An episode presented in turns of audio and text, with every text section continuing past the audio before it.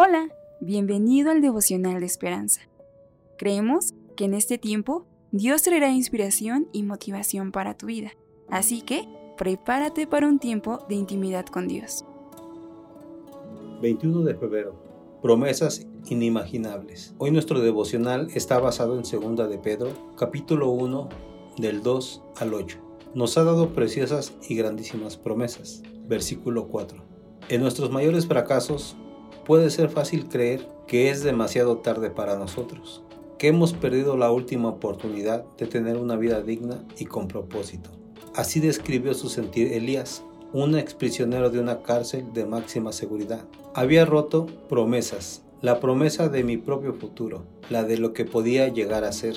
Iniciativa Carcelaría, un programa de la Universidad Bar, fue lo que comenzó a transformar la vida de Elías. En 2015 participó en un debate por equipos contra Harvard y ganaron. Para él, ser parte del equipo fue una manera de comprobar que esas promesas no estaban perdidas por completo. Nuestro corazón experimenta una transformación similar cuando empezamos a comprender que la buena noticia del amor de Dios en Jesús también se aplica a nosotros. No es demasiado tarde comenzamos a darnos cuenta maravillados, Dios todavía tiene un futuro para mí.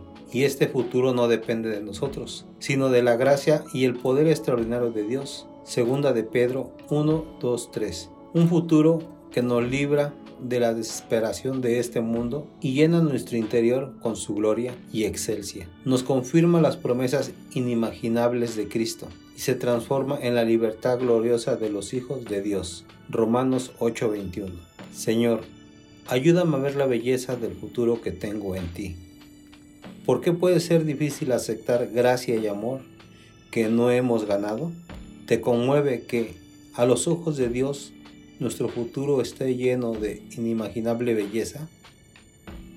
Hermanos, esta reflexión me hace darme cuenta que muchas veces el enemigo nos mete una mentira que la creemos pues, de una manera tan tremenda que nos llegamos a hacer, a sentir que no valemos nada, que no hay promesas en nuestra vida y que nuestra vida no tiene propósito.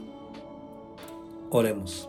Amado Padre, gracias por ayudarme a poder ver cumplidas las promesas que hay en mi vida.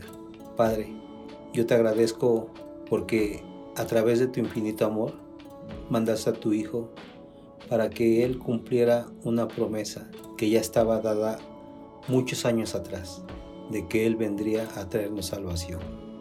En el nombre de Jesús, amén.